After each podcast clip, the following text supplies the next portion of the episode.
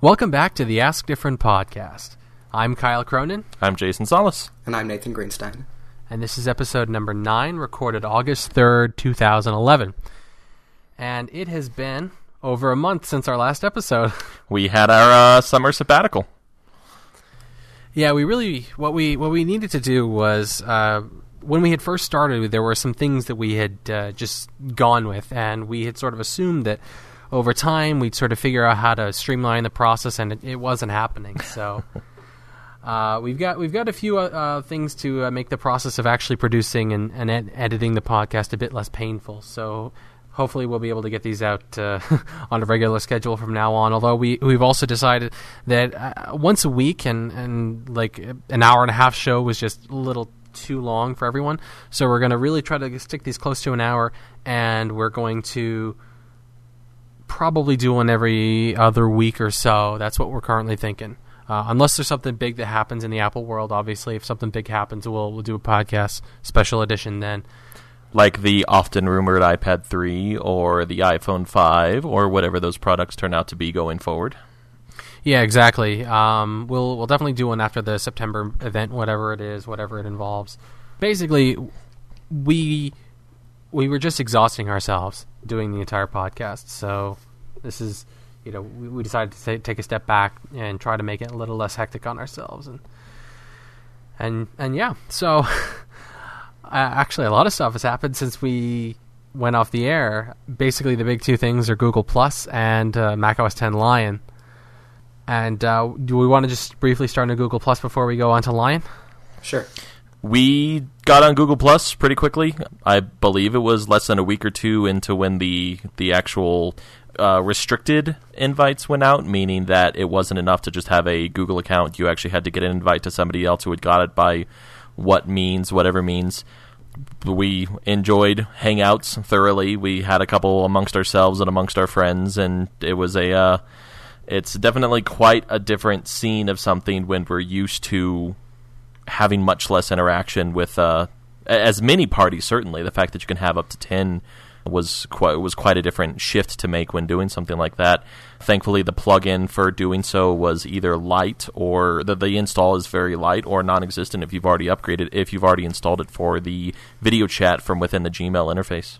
And beyond that, the social uh, posting and reading posts and plus oneing posts is fairly similar to Facebook, but they've got a few small key changes that I think really make it more interesting for me. And I think the the main ones there are selective following, so I can kind of choose who to pay attention to and who I want to broadcast things to. And I've already played around with the feature I was most interested in, which is blocking people and muting people, so that I can not offend people by refusing to put them in my circles, but I can not have to listen to them talk about Justin Bieber and and that's been great. It works really well. And uh, when you when you block someone, Google Plus gives you a nice little message that says you won't receive their posts, and they'll be added to your blocked circle. You can always unblock them later. They won't be notified that you've blocked them. So they're they're trying to kind of minimize the offensiveness of blocking someone, and I found it works pretty well. I can understand why you'd want to block someone, um, but personally, what I'll do is, you know, sometimes I'll, I'll get an indication, oh, so and so is added you to their circle, so I go and check out their page, and it's like, well, are they like a local person? And if the answer is no, it's like, okay, well, you know, who who do we have in common? And you know, if we have a few people in common, and it seems like you know their posts are, are interesting and a good fit, I'll I'll add them to my circles. But you know, if they start putting a lot of stuff on Google Plus, or if they start like spamming, like just today, I uh, you know a week or so ago, I I started following someone, and today they posted something about some sort of um, I don't know seminar that they were holding. Da, da, da. It was clearly an advertisement. I just removed them from my circles. Um, I haven't actually had any any problems with excessive posting or spam from the people that I you know that I actually do know and do want to have in my circles. So. That's where we differ. The problem is that it's tricky to someone who I see every day and talk to every day in person. It's hard to say. Mm, no, I don't want to be friends with you online because you're annoying there. And so I think the best, kind of the, the easiest thing for me to do in that case is to kind of give them a, put them in my circles and then just ignore anything they say online, which is what Google Plus lets you do fairly easily. I will say that just like apparently as traffic goes, I've kind of I've been paying quite a bit less attention to Google Plus. Even I, I, I really only go to it if somebody mentions something and I go look it up, or when I actually have a notification from the app, which isn't really that frequent for me. It's with with a lack of a client, with the lack with the lack of anything except going to the website itself or opening the up the app on my iPhone. It's it's I, I just don't have the engagement as I have with anything else because I don't have any of my my friends that I at least semi regularly talk to on Plus at all yet. Yeah, it's a similar problem for me. Yeah, I, I actually think you know your your your point about not having a native app is actually a pretty good one because I keep Twitter open constantly on my computer, and anytime I see the little star icon, I just you know go in there, boom, read the latest tweets, and it's kind of like a micro distraction. You know, it takes like ten seconds, if that. You know, just to sort of oh something's there, read the latest stuff. Uh, so it makes it really easy just to constantly keep up. Um, there's there's nothing like that for the desktop. So I usually check Google Plus maybe twice a day or so, read a bunch of the posts. Another annoying thing about the website is that they sometimes a post that you've already read, especially if it's like a really popular post by someone like Robert Scoble or MG Siegler or something like that, constantly gets like pushed back to the top or, or near the top. So what I you know what I like to do when I'm reading like Twitter or heaven forbid Facebook uh, is I basically just start reading at the top and I just stop reading once I recognize that I've read something before. But you can't do that with Google Plus because even if you read something, the stuff underneath it could still be stuff that you haven't read. So that's kind of annoying. And the iPhone app is just kind of terrible. Google just does not make good iPhone apps at all. Yeah, that definitely hasn't helped. I think the mobile web app is pretty nice. I've been using that on my not iOS mobile device, and it's been nice enough, I think. The mobile web style that I'm assuming you use on your Nook. Yeah. Yeah. I don't know if I actually ever went to the website before the app existed on my iPhone. So I'm not sure I could really say if it's any similar or dissimilar to the actual app itself. I did. It's actually it's it's actually pretty good. I mean, as we- as web apps go, as mobile web apps go, Google makes the best mobile web apps.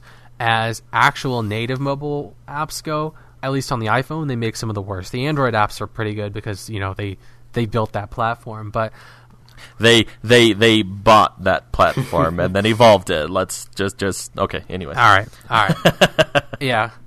And I the uh, the regular Google app, you know, the one where you can speak into it or or whatever. That's actually that's that's pretty good. Yeah. But I mean, you're the Google Voice app. The, I mean, the Google Plus app. The oh, what else is there? Latitude that closes whenever it sleeps. Whenever you hit the lock screen. Oh yeah, that's annoying.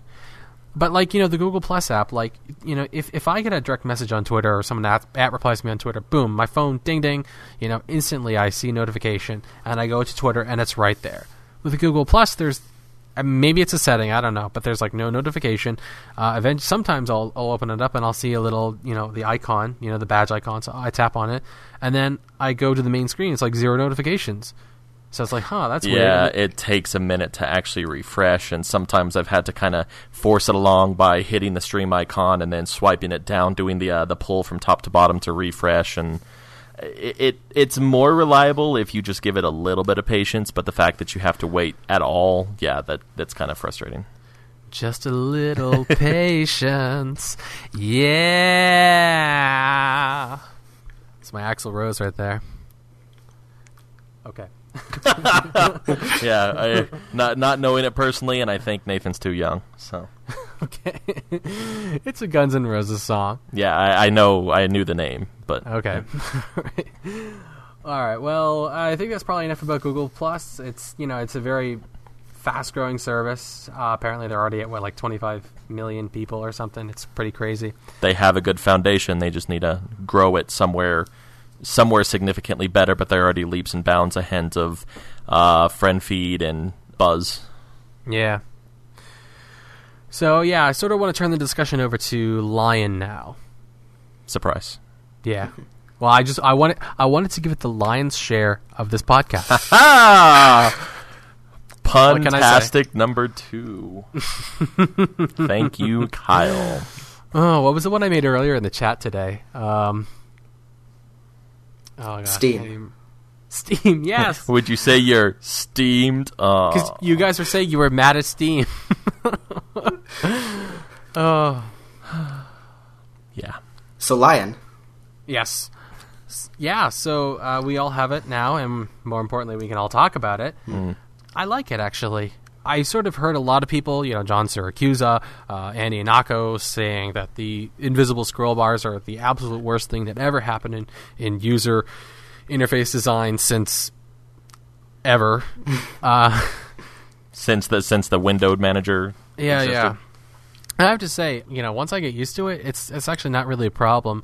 Uh, I mean, there are edge cases where there is something more to display, and and because it's sort of on an even boundary that you don't really notice it. But typically, if you're paying attention when the window pops up or when you scroll to a specific area of the page, you'll see those scroll bars flash. They'll let you know that there's more there. You know, I think what the big difference with them is in their own use case is the fact that they have to produce content to the extent that they do. Uh, you know, Siracusa and Andy Ihnatko both being writers by trade, that they have very specific.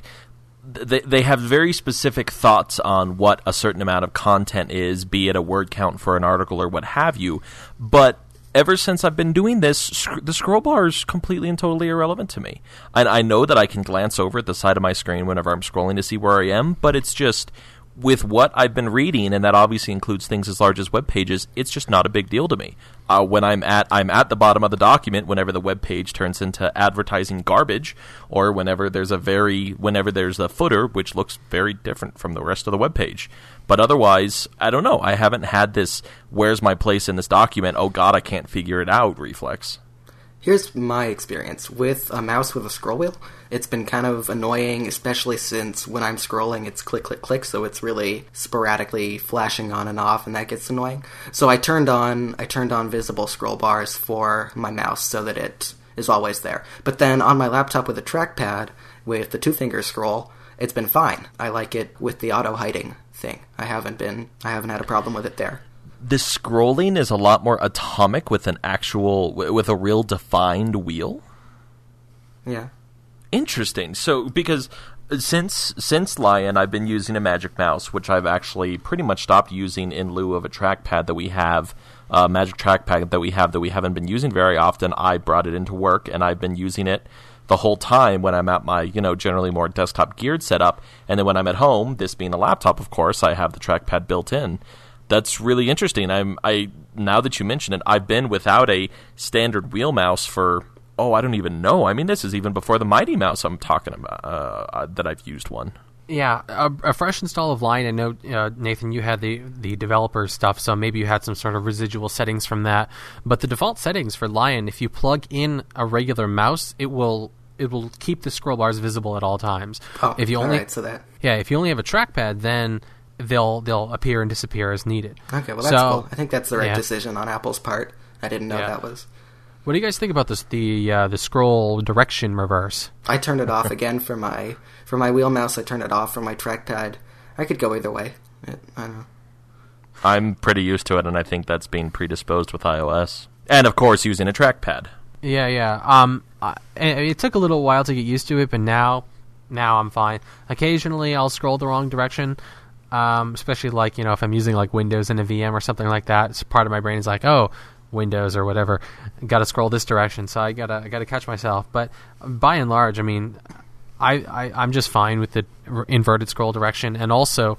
I'm, I'm, I'm fine on a mouse. Um, I have a, an MX Revolution that has a scroll wheel, and I just got used to the inverted direction. And I don't know. I mean, for people that don't like to change, you know, if you're old, if you're like 50, and you know you're set in your ways, it might be a bit of a problem for you. But if you're young, you'll you'll just deal with it. You know, it's fine. You know, things change all the time. One of the reasons I think I I switched it back for my wheel mouse was Photoshop because that's where it really seems the wrongest for some reason when I was trying it out. When I was trying to like when I pan an image in Photoshop, you drag it around if you want, you hold down the spacebar and get a hand tool and that sort of thing. But for whatever reason, using the mouse inverted seemed really wrong in Photoshop. I don't know why. I can't really explain that, but that's that was one of my The wrongest is that your official technical level? It feels the wrongest. Yep. And I- I don't want to. I don't really want to go on and on about it, considering that the last time that I used an image editor to any serious extent was years ago. I have Pixelmator that I use for really short, short little one-offs, but it doesn't seem to be too much of a difference because you still have a canvas, and if you imagine it with, you with the ability to touch the canvas and then move it with regard to the direction that you're actually hitting it. Again, with a standard mouse, a, a standard wheel, it's quite a bit different. But in any other situation, I No, I, Uh, yeah. I know, I, which is why it kind of puzzles me, especially since using the hand tool to pan around it is the natural direction because you're grabbing the content and moving it back and forth. But oh, I didn't even think about that. yeah, so I'm I, I, that's why I'm puzzled by it. But it, I don't know. I should probably give it another chance before I before I write it off completely. Yeah, a lot of people were saying that you know it's it's harder to get used to because it's not in the same plane. Like your screen's vertical, but you you know you're you're doing all your gestures on a horizontal plane, mm-hmm. so you're some something about part of your brain doesn't really recognize that those are actually the same thing. Mm-hmm. Whereas if you're actually touching your iOS device, you know you're actually controlling it directly. I don't know. Yeah, that, that makes that makes a lot of sense. There's a there's a much there's a great difference between physically moving a canvas and just moving it with a you know a representative interface. Yeah. But um, I don't know. I, I'm one of the people that's happy with leaving it as is, and it's and it makes sense to me, and it's workable. Whenever I go to a touchscreen device, I immediately go the right way. I mean, I the the natural scrolling is automatic when I'm on a touchscreen device, and I guess I guess I should give it another shot on the desktop to see if I can get used to it. But This is why it's a preference. Can't really say much Yep. more than that. yeah, Yeah. I'm just waiting, you know, for macOS 10.8 where they invert the direction of the mouse. so up is down, left is right. There've been there've been a couple instances where it has felt a little awkward that the up and down scrolling being reversed, but the left and right not being has kind of triggered a weird a weird little. I, I, I don't understand which way is going which kind of reflex. Um, it's funny. The only example that comes to mind right now is a video game that I've been playing recently with uh, camera direction, but that's not at all the same thing. Right. But it it me being the person that I am, I always invert the y-axis by default, and so it was just kind of bizarre to, to to move it in a specific direction and have it feel have it feel out of place, even though that's always what I do with respect to controls. I don't know. It's, it's something just really hard to put into words. Yeah. The only time I've seen is this is a problem the the horizontal being a different direction, and actually this might this was probably a combination of invisible scroll bars, but it was on I think a an, an Ask Different post where there was some code in the post, and someone said someone commented that hey is this you know this is this a bug? I can't see the code. It's clipping off at the side. I said well if you tried scrolling it line hides scroll bars. And so i i guess in a in certain circumstances it can be confusing until you really play around with it and come to expect it i don't know yeah, I definitely think there should be like a way for application developers and website developers to sort of override that. Like, you know, they know that, you know, this is something that people won't naturally understand is a scrollable area, and therefore I want the scroll bars to be visible at all times. I mean, ideally, you know, it should be something that uh, it, the default is that they're hidden, but you know, in certain circumstances where it makes more sense for them to be visible, that the developer can override that that preference and, and make it visible. well given the bajillion webkit vendor rules you can set i wouldn't be surprised if we see it before too long What what do you guys think about the uh, other gestures? i've never tried them because i have a, a uh, non-multi-touch trackpad and a wheel mouse so Okay, I speaking in the past with gestures where you had to I, I'm thinking basically a couple years ago, like I tried out Opera and they have very significant like shape drawing gestures for some of the more complex ones where you have to draw certain angles and whatnot. I th- these all of the gestures here because they take advantage of different amounts of finger space, uh, finger space, fingers. It's pretty easy. It's very it's very light and airy and it's very easy to do. Well, I mean, what do you think about like? Uh, do you use the gestures a lot? I mean, do you have a favorite gesture? Uh, um, single finger salute. No, sorry. Um, I know you like the mission control one. uh, yeah, I it's it, it, favorite by sheer use would be switching spaces. I actually have a little bit of a backstory with that too. When I was going through all the system preferences and seeing what what all had changed, I actually changed mission control space uh, switching from three to four fingers, uh, which had to happen because they have an option for a three finger window drag. But that created a ton of conflicts. Um, iCal will will trap it, and the the four finger gesture will go to iCal to change pages, uh, which renders it completely worthless. And then you have to take your hand off the trackpad, put it on the keyboard to switch spaces. And Sparrow was the other big one. Four finger swipe in and out would change the message preview pane. And given at first it was just Sparrow, but as soon as I saw that iCal did that too, I just said, you know what, forget it. Let's just leave it at the default because this the this condition was obviously not accounted for. So favorite by sheer use is that I switch screen, I switch spaces uh, repeatedly because I full screen many, many, many apps at all times. I have to agree. A few days ago, I posted a video to the Ask Different chat. We'll link it in the show notes. Uh, basically, what I did was I had I made three spaces. Uh, well, I had three spaces, I had two additional spaces, and what I did was I put a full screen Windows XP instance on one of the secondary spaces, and then I put a full screen Ubuntu instance on the other one. And so I basically demonstrated that I could swipe using three fingers between Mac OS 10, uh, Windows XP, and Ubuntu just seamlessly. And it was just, it was one of those moments where you're like, this is so cool. I'm pulling my computer to the left and now to the right. Now I'm on the other one and now I'm back. Yeah. I mean, you know, you could always do this before. I think I'm pretty sure where uh, with the the way that Spaces was in, in Mac OS 10 before, but you had to have like a, a keyboard thing to switch between the two. And uh, what I what I really really like about these gestures, and I don't know if I mentioned this before, but I definitely thought it before. You know, when they actually announced them, was I was like, oh yeah, I don't really like gestures. I don't use gestures. You know, I'm not really excited about the gestures. And one of the reasons why I don't really I didn't really like gestures in Snow Leopard and below was that in those versions a gesture was something that it was it was a binary thing. It was like does the trackpad recognize this specific gesture or not? If so, it does the specific thing. And you know, you know, people would use it all the time. You know, going back and forth between websites and, and stuff like that. But there was if you use an iOS device, for example, and you're you know you've got your thumb and you're, you're, switching between the two two home screen pages, you know you can pause halfway and it just stays halfway between the two. Yeah, I you can move making, it back and forth. Yeah, I was making a really big deal about how weird it is to just have these desktops as they're as they're called for non full screen apps. These desktop spaces, how just just how uh, turnable, how movable they are. What I would do was when uh, when a coworker was, "Wow, you upgraded! Hey, show me something new and cool." What I would do is I would go all the way to the extremity, either the last most full screen app or the first desktop, and I would take the screen and I would swipe it halfway off to show them the the edge of two spaces, or it would go in the other direction, and there would just be this black chunk occupying the screen. And it's not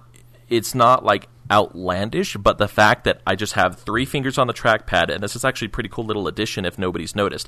If you start with three fingers on one side of the trackpad, as you swipe across, you can lift your finger basically when it runs out of space. And as long as one finger is still on the trackpad, you're locked in a three finger gesture. So I was able to get the screen about halfway, the, the entire desktop about halfway across into the void. And then I'm just sitting here, it's like, it's just it's just nice that they do the same bouncing across the edge of a space that doesn't exist as they do when switching between normal spaces. Yeah, and um, if you go into preview, you've got the same thing, except uh, you know you got the two finger swipe between pages. I mean, first off, the combination of full screen in preview plus the plus having two pages up at the same time plus the you know the two finger swipe between them that is is again it's like uh, it's like iBooks it's like the the spaces thing where you are in control of exactly how far along that scroll is. It's just it. it I I re- used that to read John Siracusa's Lion review, and it was just amazing.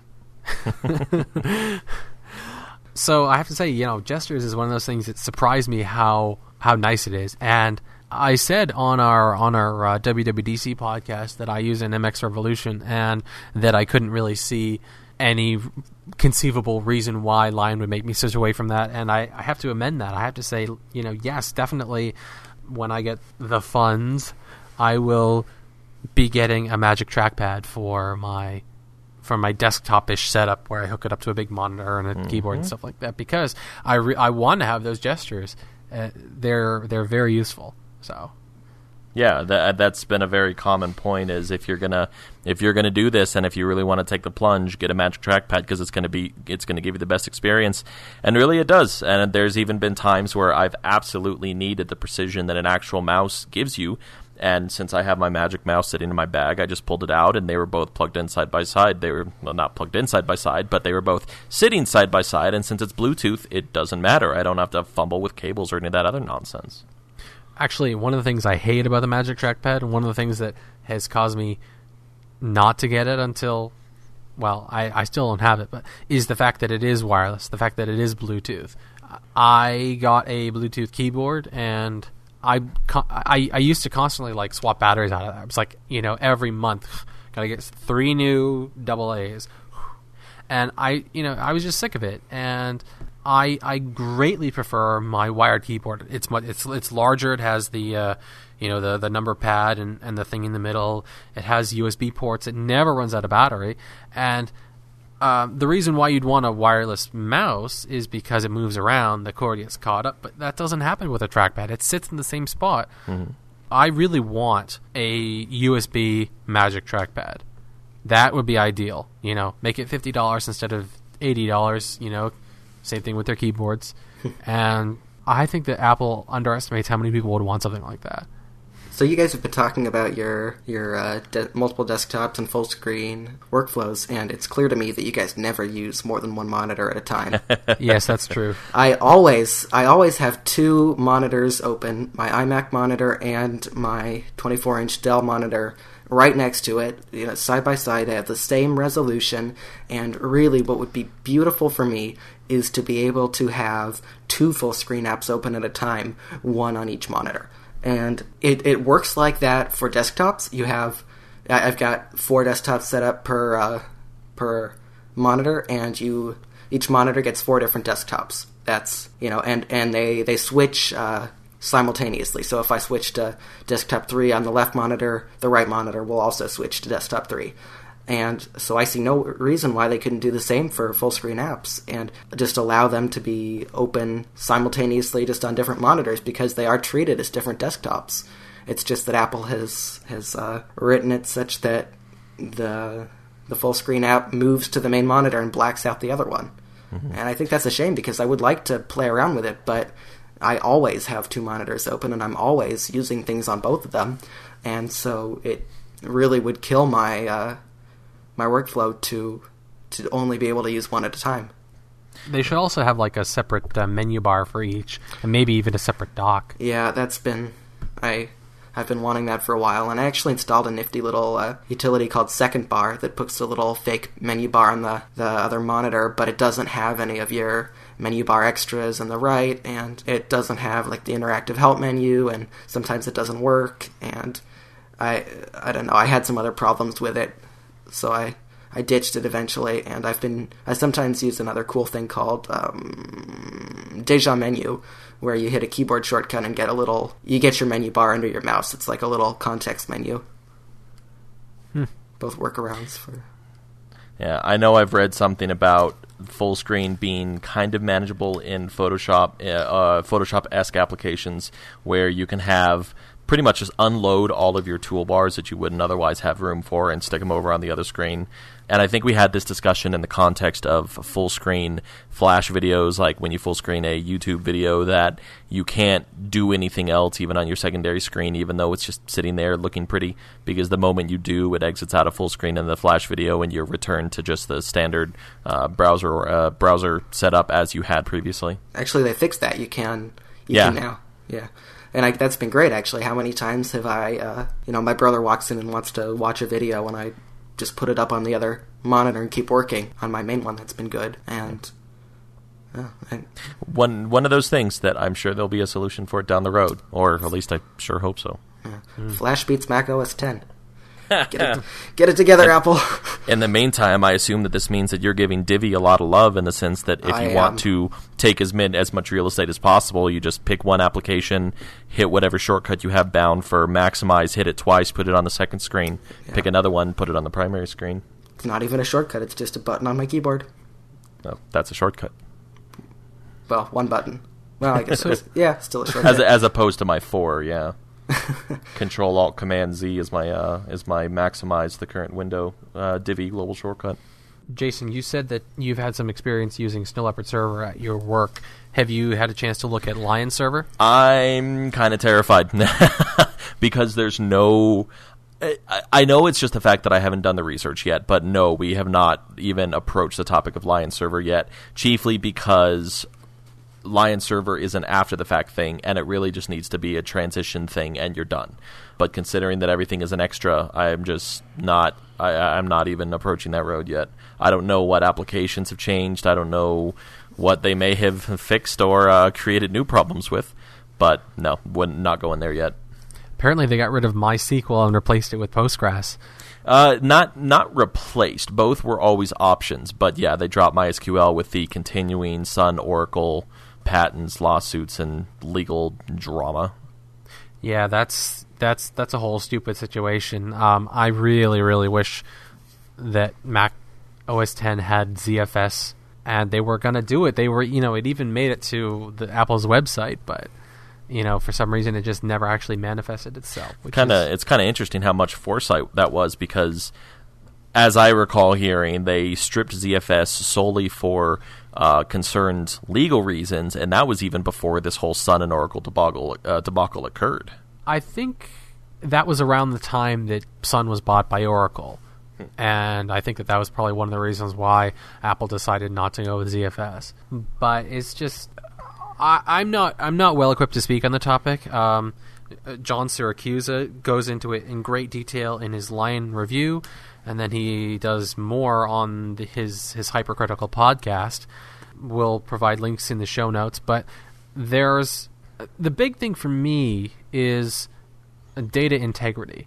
You do not realize people don't realize how just how common errors are on hard drives. You know, where stuff just does not get written completely correctly. And ZFS provides a mechanism for identifying errors and if you have uh, like the RAID Z stuff, it provides me- a mechanism for repairing the errors. But uh, gosh, I mean, I have a two terabyte external hard drive, and that file system has gone around the block a lot of times, and I really, I I can't be sure with any uh, certainty of all the files on that hard drive, and I mean, there's just too many for me to even like manually look at. Um, I mean, you know, bit errors in, in like images and movies and stuff, you know, don't really cause too much of a problem. Like for me, I have like ten thousand photos. If I miss, if I lose one photo, I'm not really that torn up about it. But it, it, it can also occur at other levels where you know you could you could conceivably lose documents and, and, and stuff like that that you that you really want to keep. And you know, backups are not a solution to this because you'll you'll back up the corrupted data, and you know your system doesn't even know. And then you know when you go to re- you know retrieve the file, you'll discover that it was actually had been corrupted two years ago, and that's as far as your backups go. And so this is not not a good situation. I think in that case, versions is there to save the day. Of course, backups at versions is like, hey, give me 20 terabytes of hard drive space. Oh, wait, it's full. No, no. Uh, versions uh, versions in Mac OS 10 operates under the assumption that everything written to the hard drive, you know, and then you read it later, it's the same stuff that you get back. You know, it, it, it, it does not do any checking or, or anything like that. So I mean, actually, yeah. It, with the versions thing, if you get if you get a corruption in your actual versions database, you could conceivably lose, you know, not only the the current version but everything, you know, in, in, in your in your all the versions of your file. So it's one of those things where you really hope that uh, operating system manufacturers are looking at ways to solve this problem and will be pushing out solutions fairly soon. Speaking of versions, um, the two big burning questions that I've had but never really looked up are have for uh, initially have either of you really had a uh, an application that makes compelling use of it that isn't iWork or I think TextEdit might do it too. Yeah, TextEdit does. Nope, not yet. I've never I've never actually used it. I don't even I don't actually have iWork installed yet. It's up, it's on my list of things I have to do, but I haven't had u- need for it quite yet. So And I, I haven't even touched iWork on Lion yet, so I I have seen the pictures and whatnot, but no, I have not used uh, I have not used versions one bit. Um, and the second question being, do we actually know what the technical back end of versions is? Is it common source control or is it something proprietary? I think I think in John Siracusa's um, review he mentions that it's a SQLite database. SQLite, interesting. Yeah, Apple uses it everywhere. Um, it's basically part of their core storage stuff. But yeah, um, I mean, there's nothing nothing against SQLite. SQLite's actually a really really solid piece of software. Yeah, Um, it's just kind of I'm I, I, I ba- I'm basically throwing out a indirect reference of the fact that Xcode 3.2 or some iteration of the three line debuted built-in SVN management, and Xcode 4 debuted SVN and Git. And I think Git is loosely li- uh, no no no no it's GPL2 because there was a big uh, there was big talk about that when version 3 came out it's just it's just weird to have something like a database manage this kind of thing when there are sophisticated version control you uh, systems that they could build on top of to actually make this compelling product. But then again, since it's I'm sure derived very highly off Time Machine, it would also be a victim of whatever was set up for that. aren't most version control systems really designed for like text documents, and that they don't really do that well with uh, like binary blobs? I don't think that's too much of the case anymore. I mean, there's a hard. It's hard to represent binary in anything other than the raw form, so it's not like you can have an easy, you know, diff output as opposed to source code. But they, but I believe at least a couple of modern ones, like perhaps uh, Mercurial Monotone. I don't remember what Git stance is on this, but they're pretty smart in doing binary deltas. I mean, that's what that's what Sparkle's built on. That's what Firefox has been using for ages. We're we're in a time when it shouldn't be an issue anymore. All right. Well, maybe it's something that they could have used instead.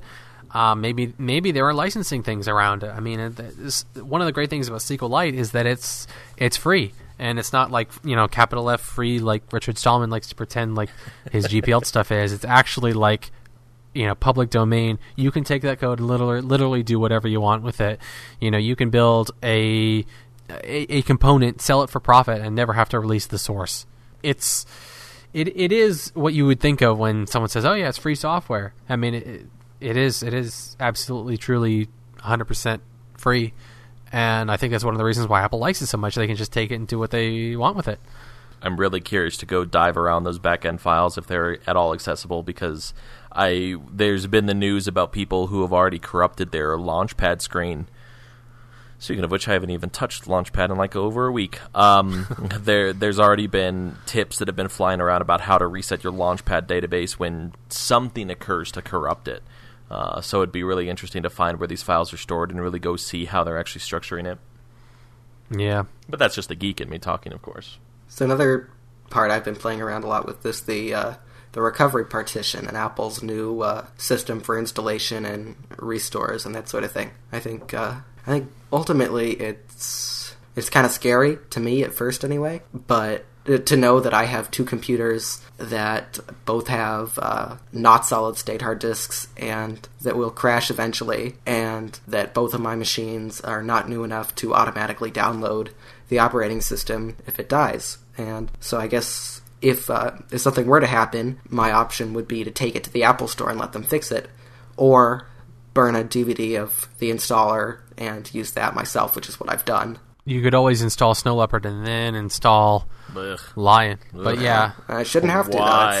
It's- Yeah, the point is I, so- I shouldn't have it- to. And what if I buy a new computer that doesn't have the Snow Leopard disc? Well, that's the thing. Like the new computers that are sold now don't come with any restore media. Yeah. You have to like hook it up to the internet and let Yeah. it do a multi gigabyte download, which is just which is just stupid.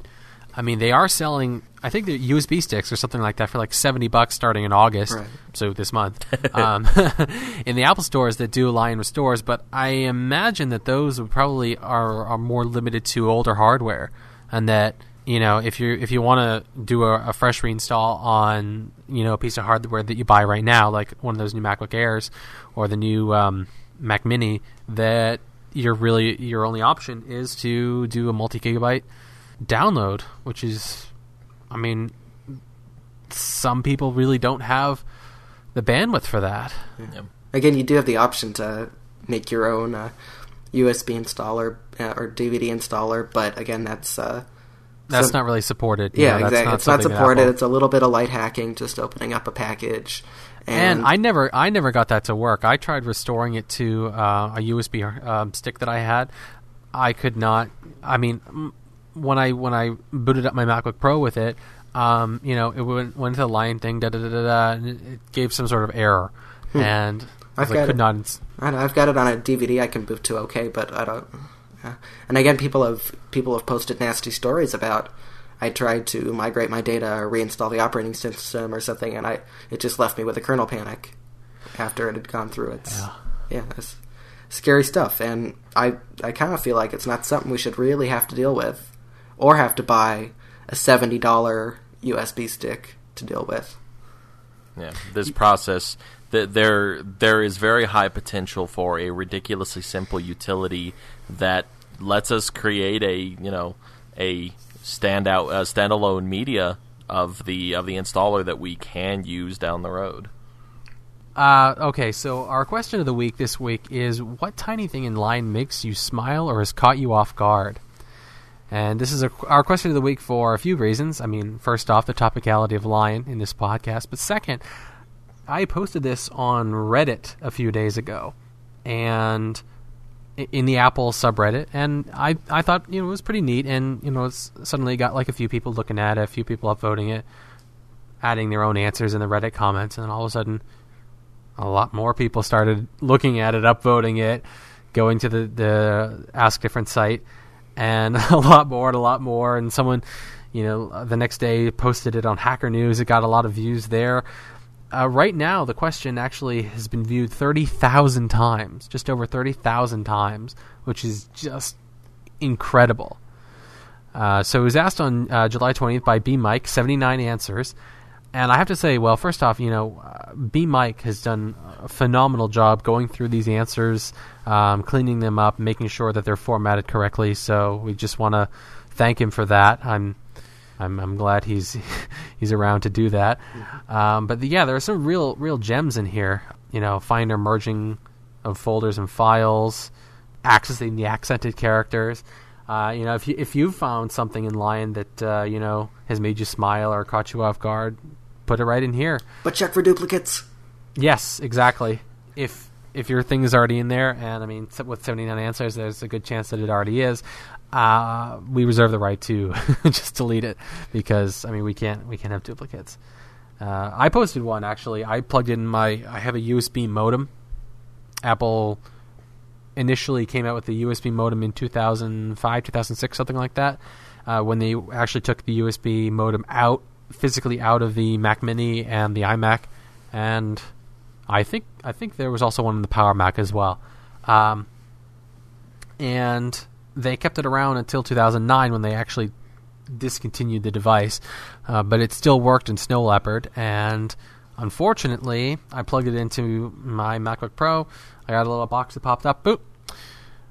This device is not compatible with this computer or something. I don't know. Uh, I put a screenshot of the uh, of the error in the tiny thing in, in Lion makes you uh, caught you off guard rather.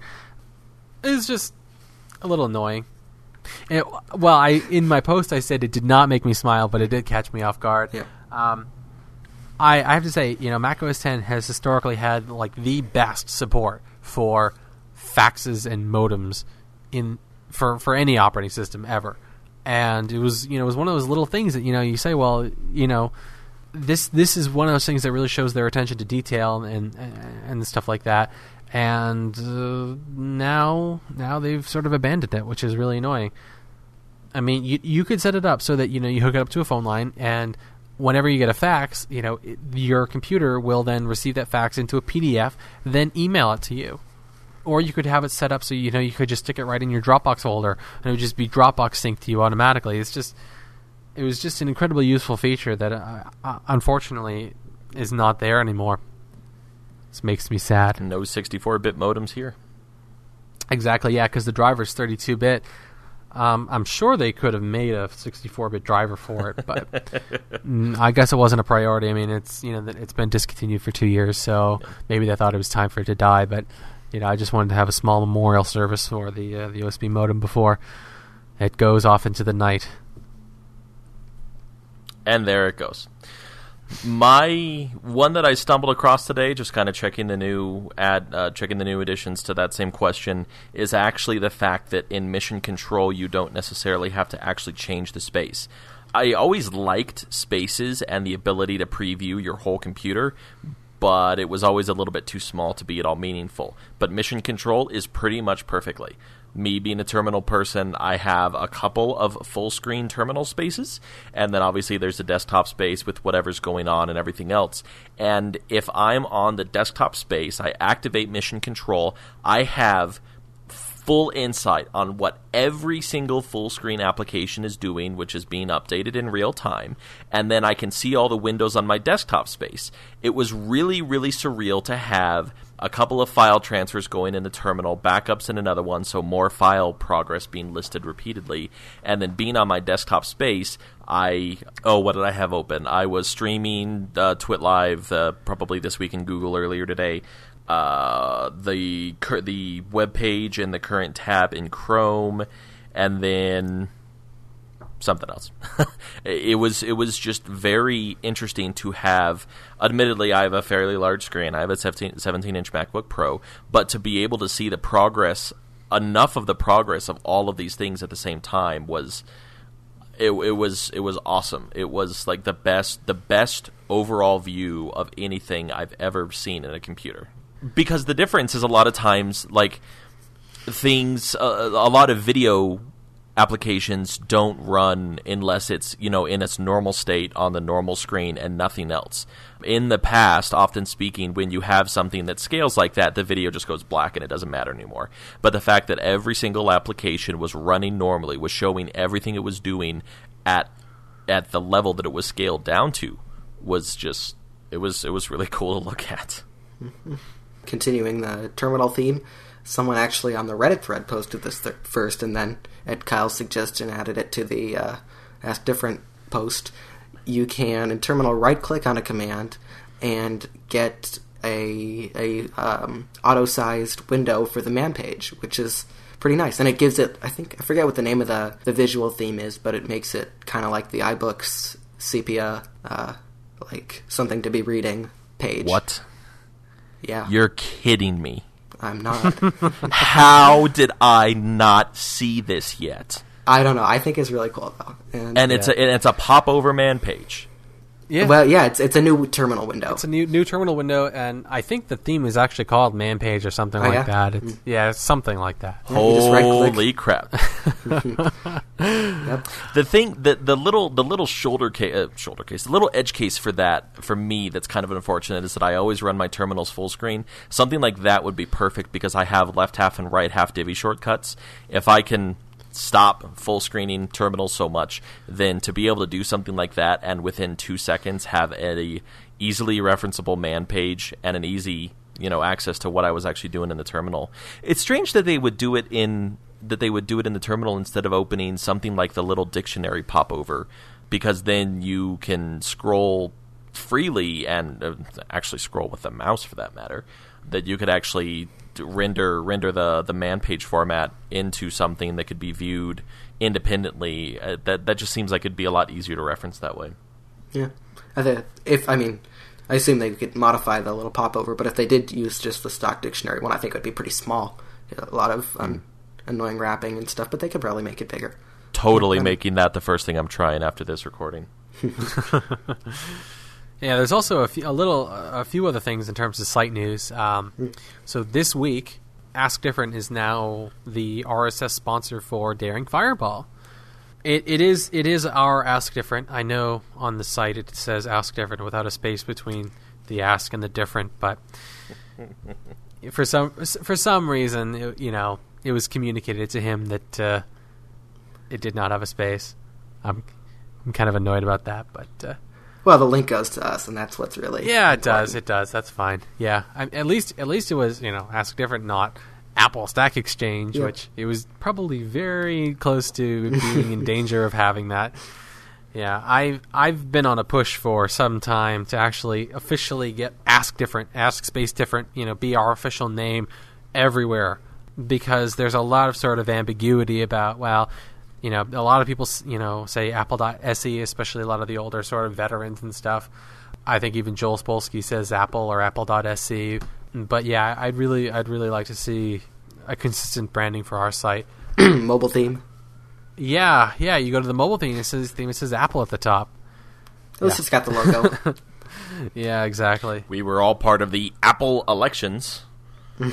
yeah exactly yeah I'm surprised they don't. I'm, I'm surprised they didn't immediately change it to Ask Different for fear of some kind of a copyright thing with Apple. I don't know.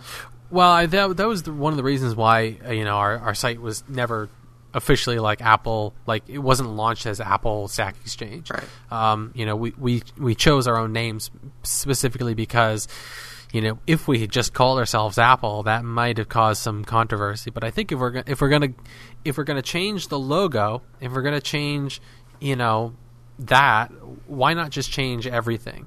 I mean, you go to any link on Apple uh, on on Ask Different rather, uh, and you and you get and you get Apple Stack Exchange at the top of the uh, of the uh, of the title bar. So it's uh, oh well, that's a little pet peeve of mine. um, but yeah, you know, definitely Ask Different is is the Daring Fireball sponsor. Hopefully, that will bring in some traffic.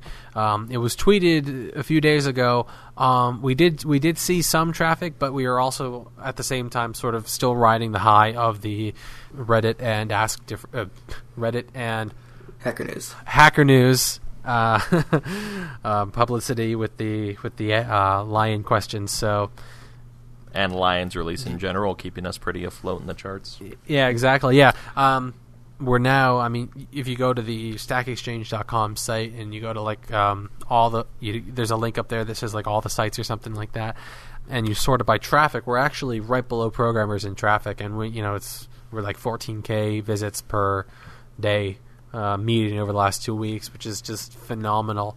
Uh, we've, you know, historically we've been between five and seven for the past few months. So being up to 14 is just amazing. I'm.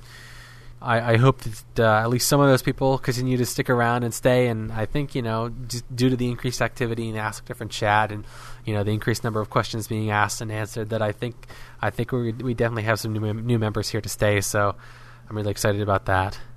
And conti- in kind of in that uh, push to keep new users to stay, we've been assigned a chaos editor to Ask Different to clean us up a little and make it more more inviting for a new user to come by. And Yeah, her name is uh, Abby Miller. So if you see her editing questions and fixing up titles, and you know that's that's that's sort of what she's doing. Uh, and you know if you want to just say hi, you can just pop into the Ask Different chat. She's usually there, and I think I think we'll have her for. Well, I think she said that it was probably going to be about a month or so. So she's been with us about a week, a little less than a week. So I'd say we got another at least three weeks of, of her constant and undivided attention. Uh, she, she's actually asked a question about Time Machine. If anyone knows uh, about the, you know, getting a Time Machine to connect to an ex, you know, uh, another network, uh, feel free to chime in and answer for that. Any quick last wrap ups of applications that you guys have, uh, rather, any applications that have been updated to significantly take advantage of Lion features that you like?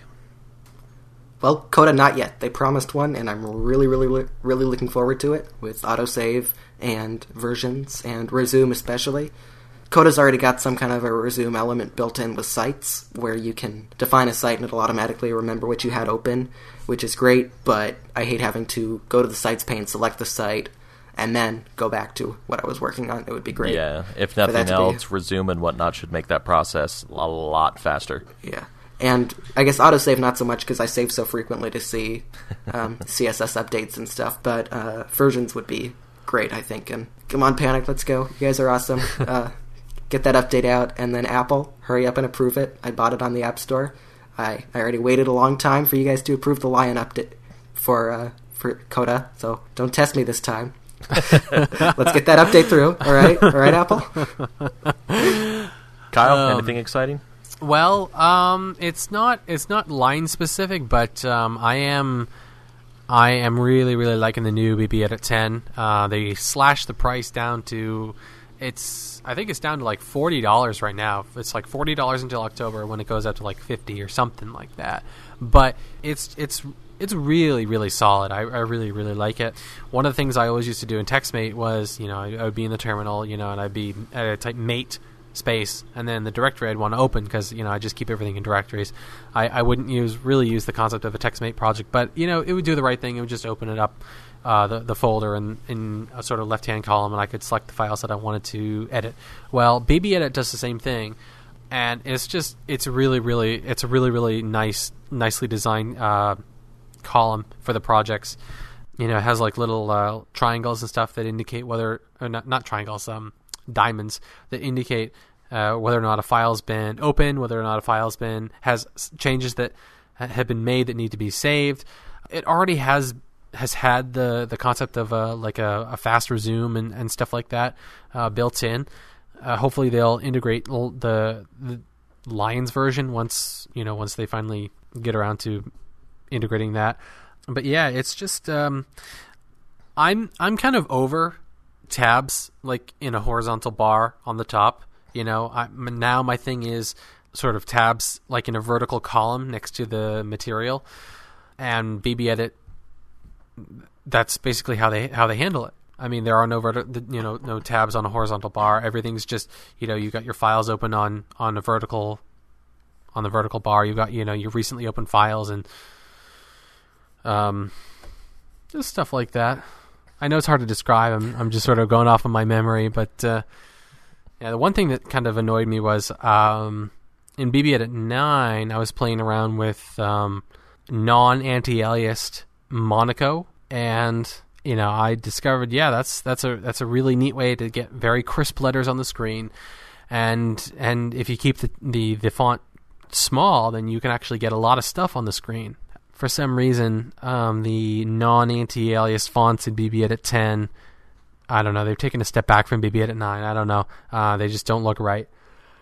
Hopefully, it's just a small bug that they'll be able to fix. But uh, other than that, I'm, you know, it's now on my to buy list. Uh, text editors are exciting. Who knew? yeah. Um, mine's kind of interesting, and it's something that I've been uh, I've been very interested in for some time there was a post only Twitter client called Wren, uh, W R E N, that came out on the App Store about a month ago, maybe a little bit less than that. Uh, I believe it's three dollars, which is kind of interesting for such a limited Twitter client. But frankly, it's gorgeous. I've talked about before how I can't even pay attention to Twitter anymore. That's my own fault. I just follow way too much noise generating nonsense. But Wren goes full screen and it takes up maybe not even half of the full screen space. And it's very clean. You get a little paper representative. Oh, what's the what's the term for that? Is it skeuomorphic that was being thrown around? like the new iColoc yes. and whatnot. Yeah, Wren Yeah. Wren is very skeuomorphic. It has a a drawer type of interface for saving your drafts, and then you just write on this pad of paper. And it's ridiculously clean. It looks ridiculously attractive. The text has a I don't even know what font it is. It's just gorgeous. I would like the ability to do more, like adding media, uh, adding pictures and whatnot. I ha- hit that limitation today, but for 90% of the time when you're just typing something up and getting it out, you have a text field, you have a uh, URL shortener button, you have your icon, you do have your last post, but that's the only information you get back from Twitter. Uh, optionally, up to three drafts, no more than that. You type up what you're doing and you click send, and it's just that easy. For someone like me who loves and adores and uses Q status all the time on his iPhone, Wren found a home in my uh, found a home in my dock and a dedicated full screen space very very quickly.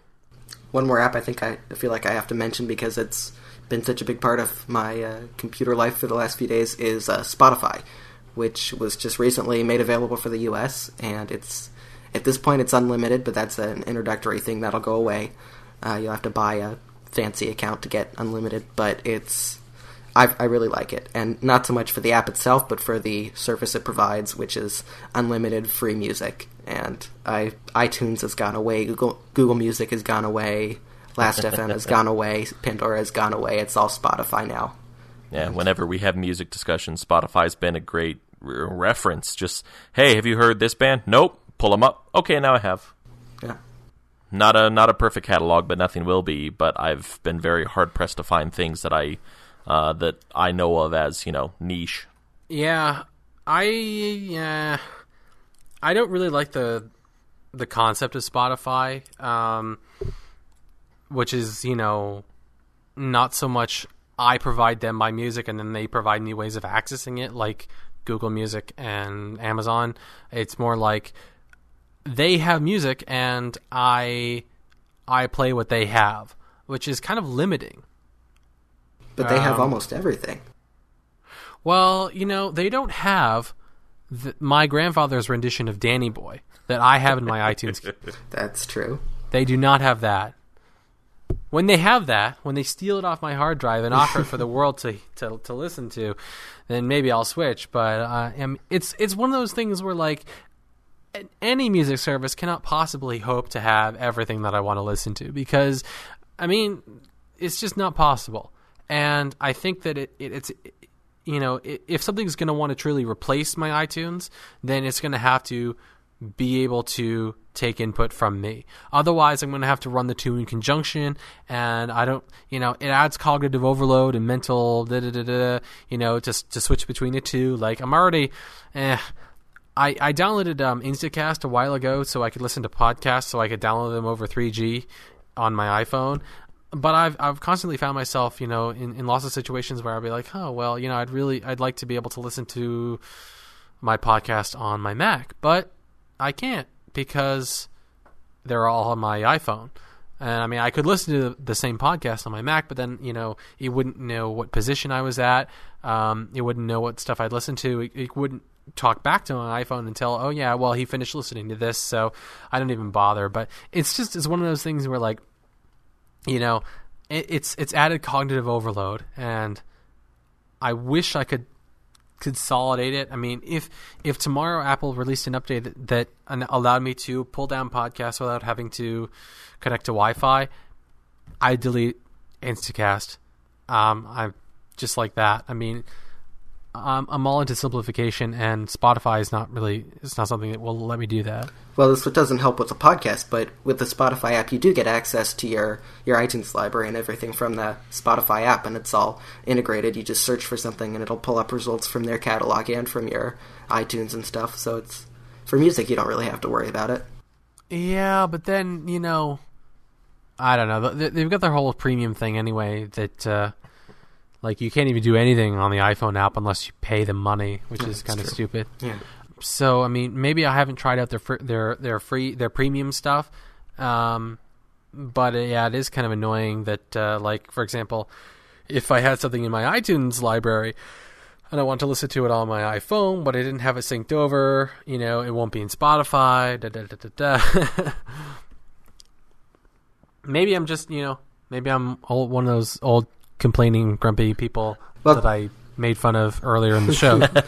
I mean, that, to me, that is a downside, but it's nowhere near undoing the, the giant upside of having anything I want to listen to without having to buy Justin it. Bieber. Oh wait, no, no, you already went against that. Never mind. Everybody has their curmudgeon topics about something, and yours, yours is a music library. Mine's not so much, especially because of uh, the vast amount of new things that I've been learning and getting into lately. I've been sort of thinking about like a digital pack rat episode for a while.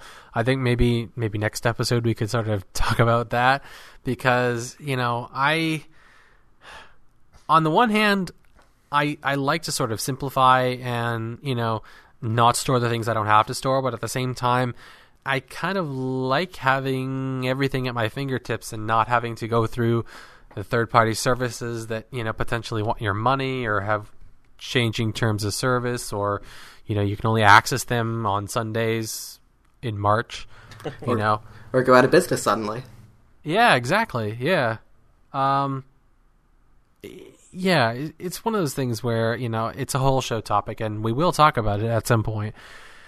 But I think it's just it's just safer to, to you know keep everything locally to have everything you know at least at least to have a primary copy locally you know because like i mean i might upload all my photos to google's picasa or whatever other photo services there are but I'm not going to delete the photos off my hard drive. I don't trust Google enough for that.